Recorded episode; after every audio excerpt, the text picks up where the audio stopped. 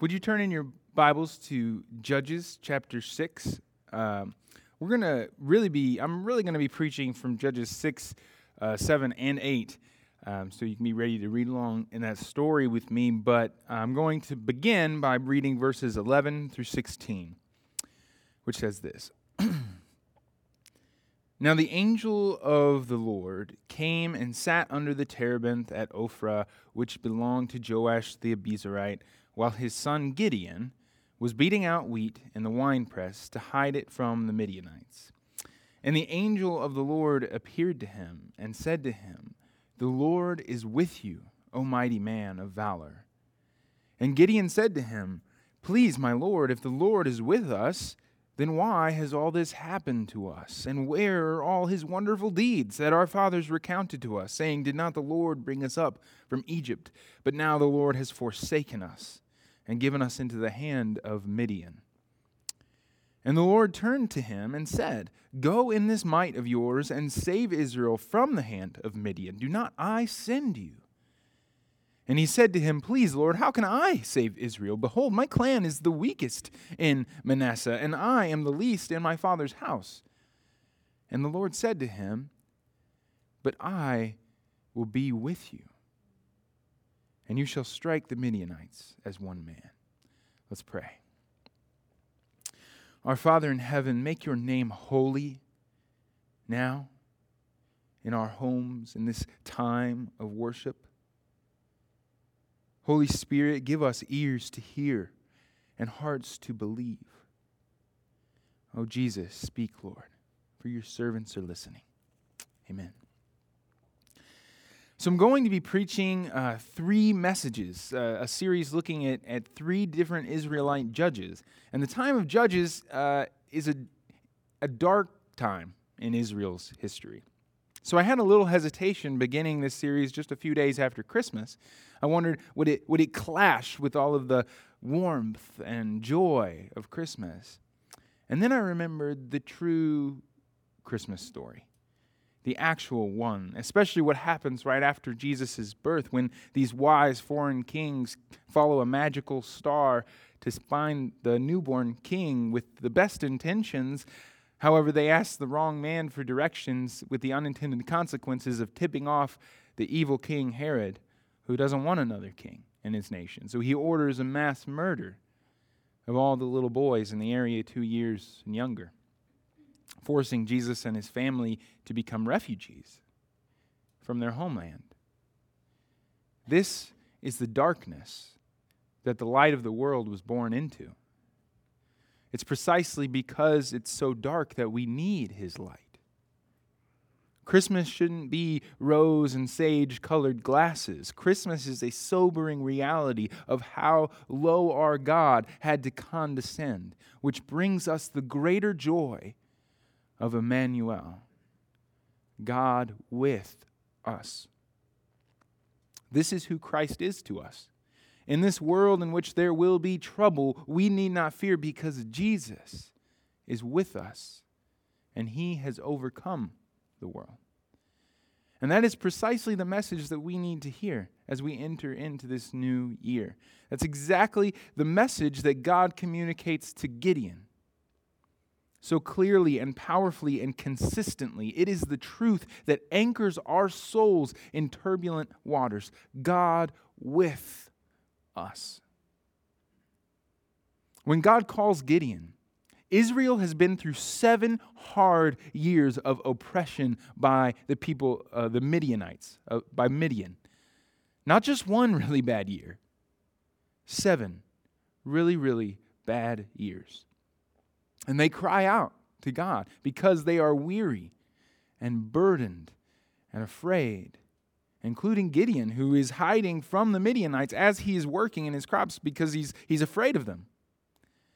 And God calls him to be a deliverer, but puts all the emphasis on himself, on God himself, rather than on Gideon. Listen to what God says each time he speaks to Gideon. First, he says, The Lord is with you, O mighty man of valor. And then Gideon questions how this could be so. And God responds, Go in this might of yours and save Israel from the hand of Midian. Do not I send you?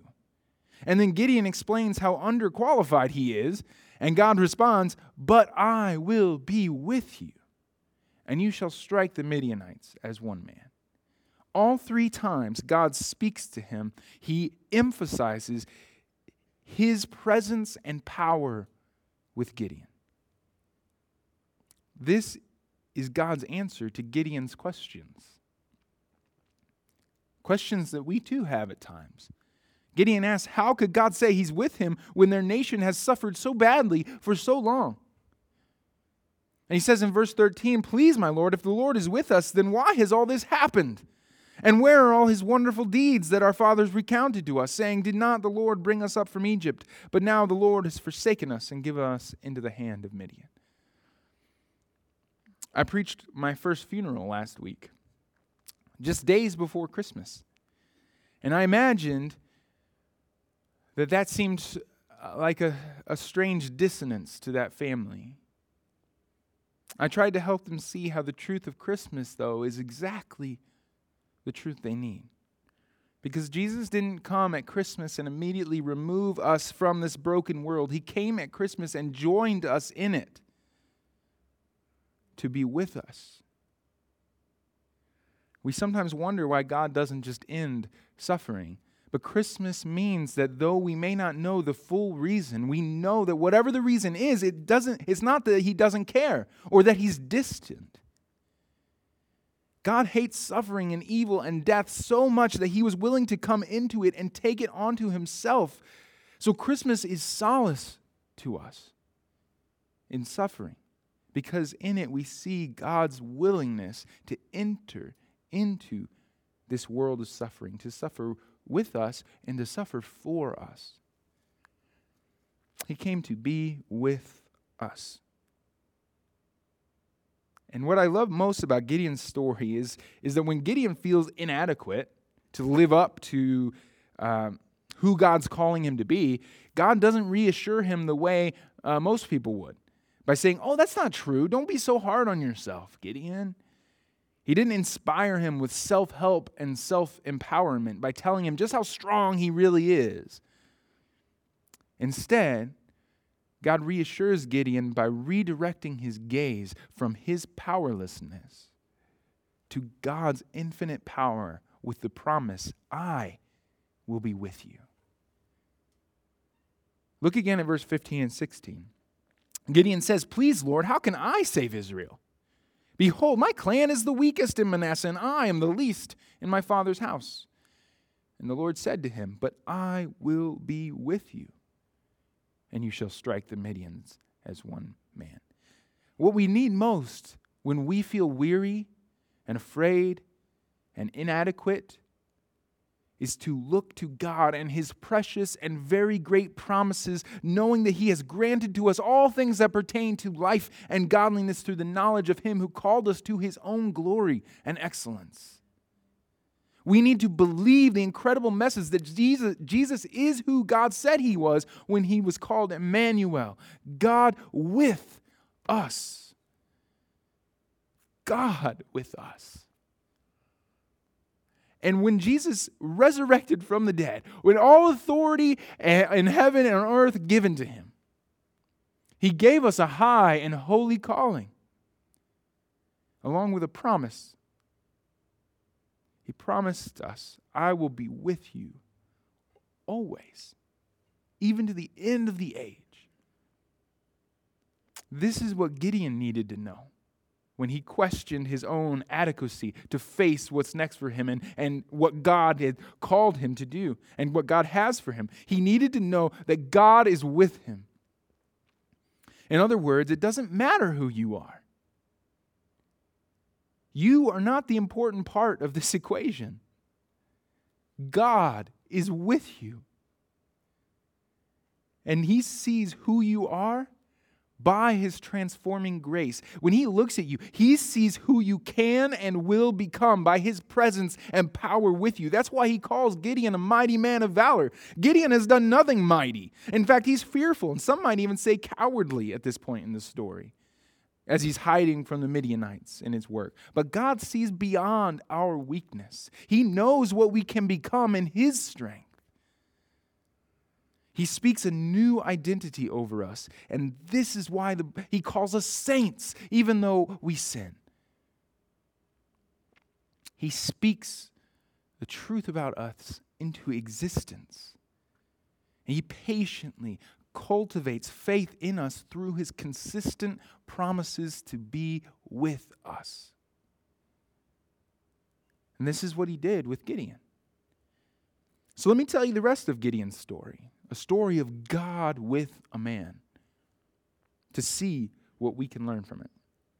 So I've already told you about Israel's oppression uh, there by Midian and how God calls Gideon to deliver them. And so let's pick up from there because what's the first order of business that God has for his new deliverer? It's not what you might think. He doesn't have him head right out and take on the Midianites. He has him start by destroying his family's idols. In verse 25, God tells him to tear down his father's altar to Baal and to build an altar to God in its place. I think this is important for us to take note of. The priority for God, even above the physical deliverance from oppression and suffering, is the spiritual deliverance from idolatry. God wants to purify their religion, purify their faith. He's addressing the true source of this mess that they've gotten themselves into. We can have all kinds of, of hopes and aspirations and even prayers for this new year, but we need to have our priorities aligned with God's. He cares about our hearts and the purity of our faith and allegiance to Him first and foremost. And so Gideon does this. He, he, his, his fear doesn't just magically vanish, he's still afraid, but he obeys. He just does it at night. So, uh, but of course, the, the people find out in the morning what has happened, and they angrily come to Gideon's father Joash, wanting to kill Gideon for destroying their, their uh, idols. But Joash says, Gideon's father says, Will you contend for Baal? Remember, this is Joash's thing that he destroyed. But he says to these people, Will you contend for Baal? If he really is a God, let him contend for himself. Which makes sense to the angry Baal worshippers, so they per- perhaps spitefully nicknamed Gideon Jerubbaal, meaning let Baal contend against him. But then we get to what we're all anticipating after this uh, idol destruction, and the enemies come knocking the Midianites, the oppressive and menacing Midianites, along with others of their allies. They come and they set up camp alongside of Israel.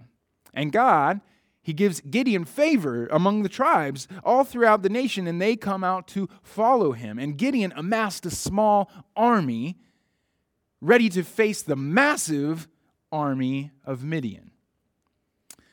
But Gideon's fear, again, bubbles to the surface. And let me read you what happens next, starting in verse 36.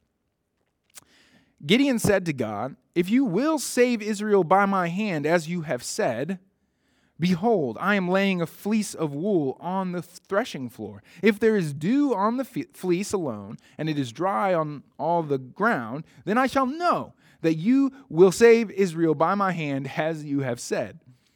And it was so. When he rose early the next morning and squeezed the fleece, he wrung enough dew from the fleece to fill a bowl of water. Then Gideon said to God, Let not your anger burn against me. Let me speak just once more. Please, let me just test once more with the fleece. Please let it be dry on the fleece only, and on all the ground let there be dew. And God did so that night, and it was dry on the fleece only, and on the ground there was dew. So you may have heard about this before the, the fleece test. What's going on here? Gideon gives God this test to make sh- extra sure uh, that this is what God wants. Uh, but notice, Gideon already knows what God wants. He says, if you if you listen, he said that sh- that you that, that I shall know that you will save Israel by my hand, as you have said. God said it. That should be enough for Gideon. And he knows that he's not being wise here. That's why he says, Let not your anger burn against me. Please let me test just once more. So some people use this as a, kind of a, a, backup for their own testing of God to see what God wants them to do. They say, I'll be like Gideon, and I'll say to God, um, if you give me this sign, then I'll know I'm supposed to go down this path. But that's not really what this is, because Gideon already knows clear as day what God wants him to do, the path that lies before him. So, what is he really asking for? What's he really testing God for? Well, he wants reassurance that God is on his side, first of all, and, and that God is powerful and in control. He's afraid and he needs reassurance. And even he admits that this testing, uh, when he's already heard from God, is, is not really a smart idea. But he's afraid. And I love that God gives him this reassurance that, that, that he is for him and that he's powerful and in control. God is gracious, God. And we too, we need reassurance when we're afraid or reluctant or are on the verge of taking hard steps of obedience. But we have a sign, a sign far greater than some wet fleece. God has proven in the most powerful way possible that He is for us and that He is powerful and in control. Through the death and the resurrection of Jesus Christ. We look to the cross and the empty tomb as our assurance that God calls us to follow him.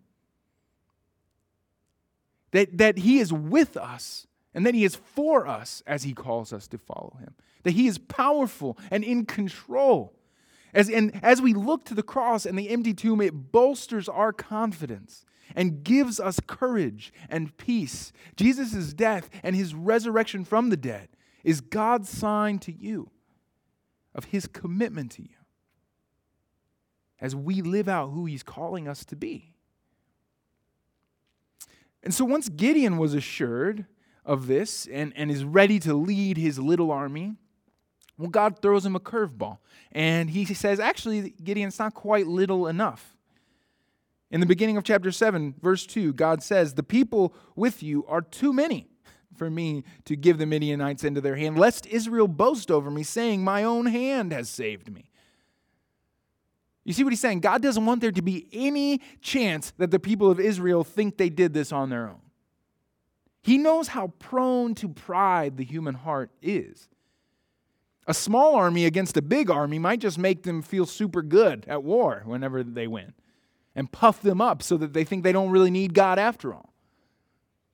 So God purposefully weakens Gideon's army. Isn't that interesting? He has Gideon send home everyone who is scared first, which reduces it down from 32,000 to 10,000, which is pretty significant. But then he takes it even like way further and he narrows the army down to only 300 men, sending away everyone who drinks water like a normal person. He only keeps the 3% of the people that are weirdos and drink like dogs. And with his minuscule army of brave weirdos, God is finally happy. In verse 7, the Lord says to Gideon, With the 300 men who lapped, I will save you and give the Midianites into your hand, and let all the others go, every man to his home.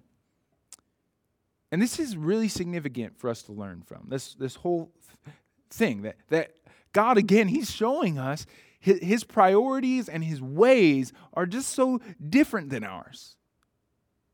He knows that, that we are nothing without him. And he also knows that the best condition of our hearts is when we recognize that and when we really feel it. God chose to weaken Gideon's forces because he wanted him to lean on him and depend on him and give him the glory. And if that is their goal, then this newfound weakness is actually a strength. It depends on what your goal is, what you're aiming for. If our aim is greater dependence on God and greater glory for God rather than ourselves, then weakness is transformed into a strength. Just last week, uh, last Saturday, my little daughter, Evergreen, she had a, a bout of, of brattiness uh, throwing the kind of fit, the real bad kind, where she's screaming about something and her voice gets a little raspy to where it kind of sounds evil. I, I hope somebody else can relate to that. But really, it was kind of the crescendo of a week of, of, of uh, rebellion. And I felt uh, so many times uh, just utterly powerless as a parent. I recognize my complete incompetence as a parent and in a way that I usually don't.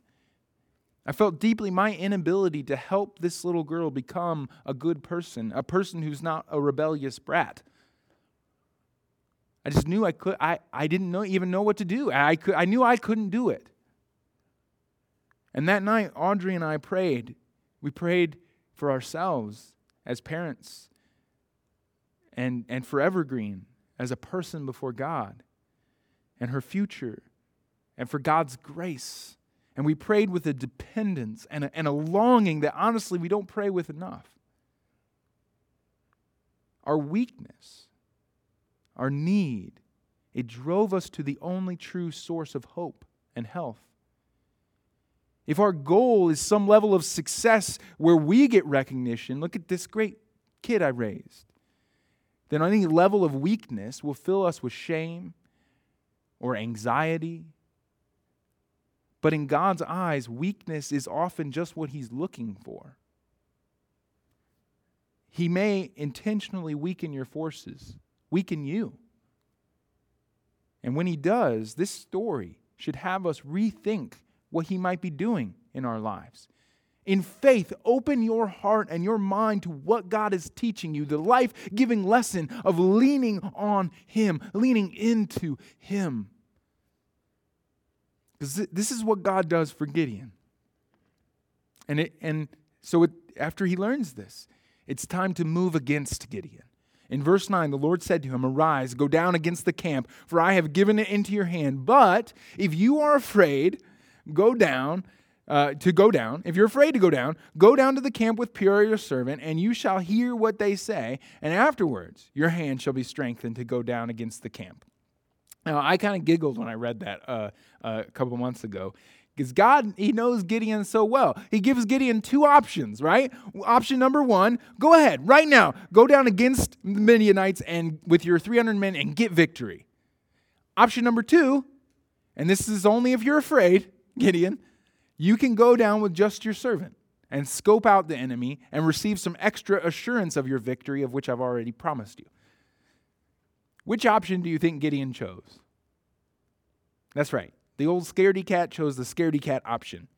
But I just love how God mercifully gave him that option. He's so kind to Gideon. He patiently provides for Gideon's faltering faith. That's a sweet message to me. Our fears our anxieties, our hesitations, our reservations, they don't disqualify us from God's great work among us. God is in the business of making us courageous as He uses us and calls us, not simply calling and using people who are already courageous. He is slow to anger and abounding in steadfast love and he is shaping Gideon as he uses this, this option number two where Gideon goes down to the Midian camp and he overhears one of these soldiers uh, telling his dream that he just had to another of uh, his soldiers, to his comrade. And this dream is about a loaf of bread that rolls into the camp and knocks down a whole Midian tent somehow. And his friend hears that dream and says, A loaf of bread? That's got to be Gideon. and so he says, God's given him us into his hands. And when Gideon hears this, he worships and goes back to tell his troops. And he tells them to get ready to go. And uh, I, this dream, it does strike me as, as, a very humbling experience because he's being called just a measly loaf of, of bread, not a lion tearing down the Midian tent, right? Just a random loaf of bread, not even wheat bread, just like barley bread. And, it, and he bumps into the tent and it collapses. It's a humbling picture of Gideon, but it's not insulting. In God's economy, a humble view of ourselves is a healthy one and a good one. We are rolling loaves of bread when God uses us. And Gideon gets the point. he encourages and has he he encouraged he's encouraged and he has fresh resolve and he, he goes and he, he rounds up his troops and he tells them the plan even though the victory is god's gideon has a plan. He doesn't he, he doesn't say in this story that he gets this plan from god. I personally think he had some inspiration from the old story of, of joshua and the walls of jericho. We know he's familiar with the old stories because he, he talks about it right? When god first called him uh, uh, he talks about God, the stories of God's deliverance. Well, anyway, so this is what Gideon does. He takes his 300 men and he divides them into three groups of 100. And he gives every man three things a trumpet, a jar, and a torch. And then they went outside the, the uh, Midian camp at night, which Gideon loves to do stuff at night. And uh, all 300 men blow their trumpets, smash their jars, revealing their torches, and they raise their torches and say, A sword for the Lord and for Gideon. And then they just stand there while panic sweeps through the Midian army and they start killing one another and then they flee in fear. And the victory is theirs. Victory is God's. And this is where we all wish the story would end. So much so that we sometimes act like it ends here. We don't bring up the next chapter. We don't want to talk about that. Uh, right after God delivers a victory where Gideon stands still with only 300 men, that's not good enough for Gideon. He calls more people to form a bigger army, and he, then he actively pursues the Midian kings chasing them through neighboring countries and, and neighboring leaders, they refuse to help him in his vendetta. And so he swears vengeance on them too, which he later enacts. And when he catches the Midian kings, he tries to have his young son kill them out of revenge. But when he's too afraid, because he's young, a little boy, he does it himself. Gideon does. And then it gets worse. Israel says in verse 22 Rule over us, Gideon, you and your son, and your grandson also, for you have saved us from the hand of Midian. Gideon says to them, I will not rule over you, and my son will not rule over you. The Lord will rule over you. Okay, so that sounds good, which he's saying the right words, but he's either pretending or he's self deceived because he immediately starts acting like a king. He even names his son Abimelech, which means son of the king. Matthew Henry once wrote uh, regarding the evil king Ahaz, he said, Secret disaffection to God is often disguised with the color of respect to him. And this is true of Gideon. Giving lip service, and you secretly don't really respect. And, and he has then Gideon has the people give him gold and kingly garments from the, from the kings of Midian, which he uses to make an ephod. And, and the text tells us that all Israel whored after it, and it became a snare to Gideon and his family. An ephod was a priestly garment. There was only supposed to be one in Israel. The point is that he distorted religious practices to make it about him, and he made an idol to his own pride and glory, and it led the people astray. How did he go wrong, so wrong, so quickly? It's because he stopped being awed and humbled by the fact that God is with him. God with him stopped being the most important and significant thing about his identity. His own feelings, his own goals became more significant to him and held more sway in his mind and heart than God's presence and plans. He became vengeful and self deceived, ungrateful and arrogant. And it led to his downfall and to the downfall of the nation. The saddest thing about all of this, though, to me, is seeing what he traded away. He had an intimate relationship with God in chapters 6 and 7. But the presence of God is conspicuously absent from chapter 8, isn't it? All throughout this, the story, in verses in, in six in chapter 6 and 7, Gideon is fearful. He had doubts and he had misgivings. He was anxious and burdened. But how did God treat him then? When how did God treat this lack of faith? With gentleness and with patience, by drawing near and making a way But when Gideon becomes less fearful, which many people, and from many people's perspective, look, might look like personal growth, but he replaced his fear not with confidence in God, but with confidence in himself. And he trades away his helpless dependence on God. And with it, he trades away an intimate relationship with God. And he gains a legacy of despair. The Bible says God opposes the proud, but he gives grace to the humble. We see both truths in Gideon's life, don't we? Gideon, he became proud, he became a hypocrite, a Pharisee. Hypocrisy in the Bible is the gap between this public persona and private character. He outwardly gave lip service to God, didn't he? But inwardly, his heart was not in fellowship with him. And I think that Gideon's story is an encouragement to us and a bit of a correction to us regarding uh, uh, hypocrisy. Because in, in chapter 6 and 7, when Gideon was living with God, he struggled with doubt and with fear. And many of us, with, with persistent uh, failings like this, would feel like hypocrites as we've tried to follow God with a heart that's torn in a different direction. When, when Gideon was living with God, his particular vice was fear, and I'm sure that's the same for some of you. But many of us face other sins and manifestations of faltering faith that we can't seem to be, to, to be rid of, though we desire to. And, and many Christians fear that live, trying to live for God and do the right things without the perfect right feelings makes them a hypocrite. Like when we struggle to forgive unless we really feel like we've forgiven them, or struggle to give unless we can do it with perfect cheerfulness, or struggle to repent unless we feel really bad and sorry, or struggle to, to praise and, and pray unless we're feeling really spiritual. I think this, this comes from the, a right idea that our faith is supposed to be more than just going through the motions, but taking steps of obedience. Listen to me, taking steps of obedience, even on your worst feeling days, that doesn't make you a hypocrite. That's not hypocrisy, that's faith. It's natural as weak and imperfect people walk with and live with a perfect God.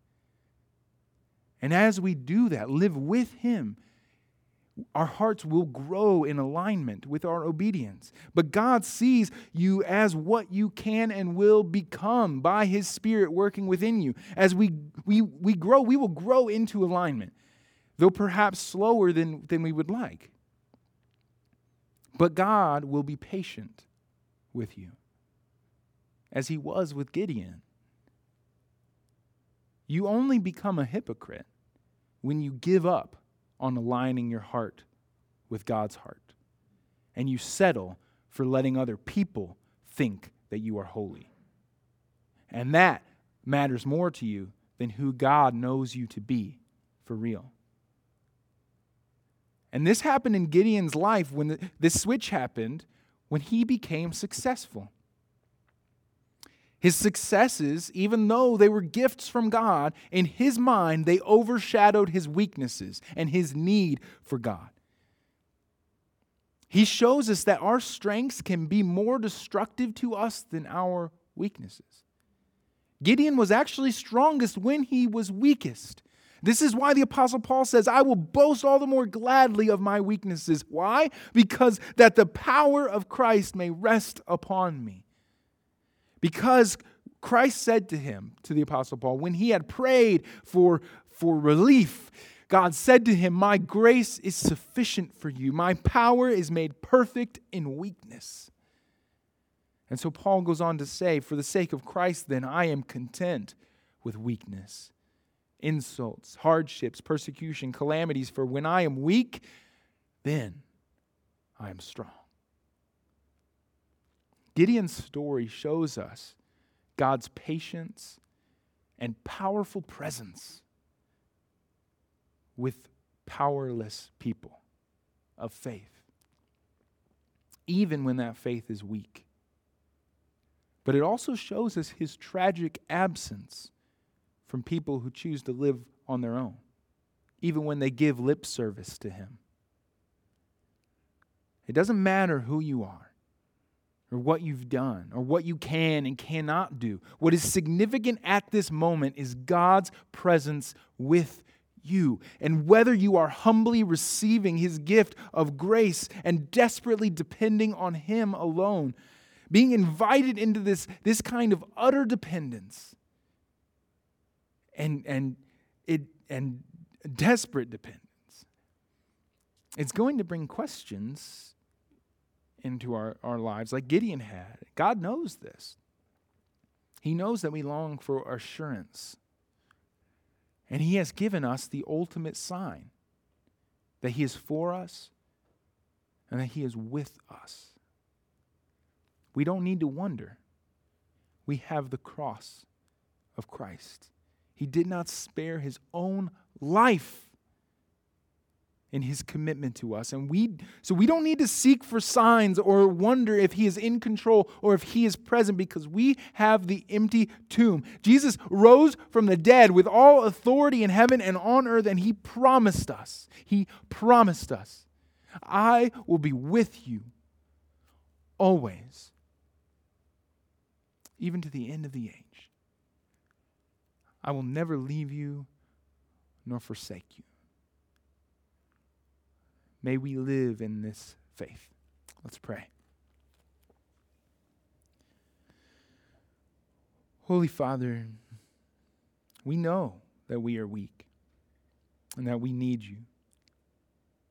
But we also know that you are with us, that your presence with us determines our worth and value and what we can become by your Spirit and power at work in us and through us. We thank you for sending your Son to be Emmanuel, God with us, and the hope and assurance that this provides. Lead us now. Lead us out of and away from the temptation to live life on our own terms and for our own selves, and deliver us into the wonder and intimacy of a life lived with you.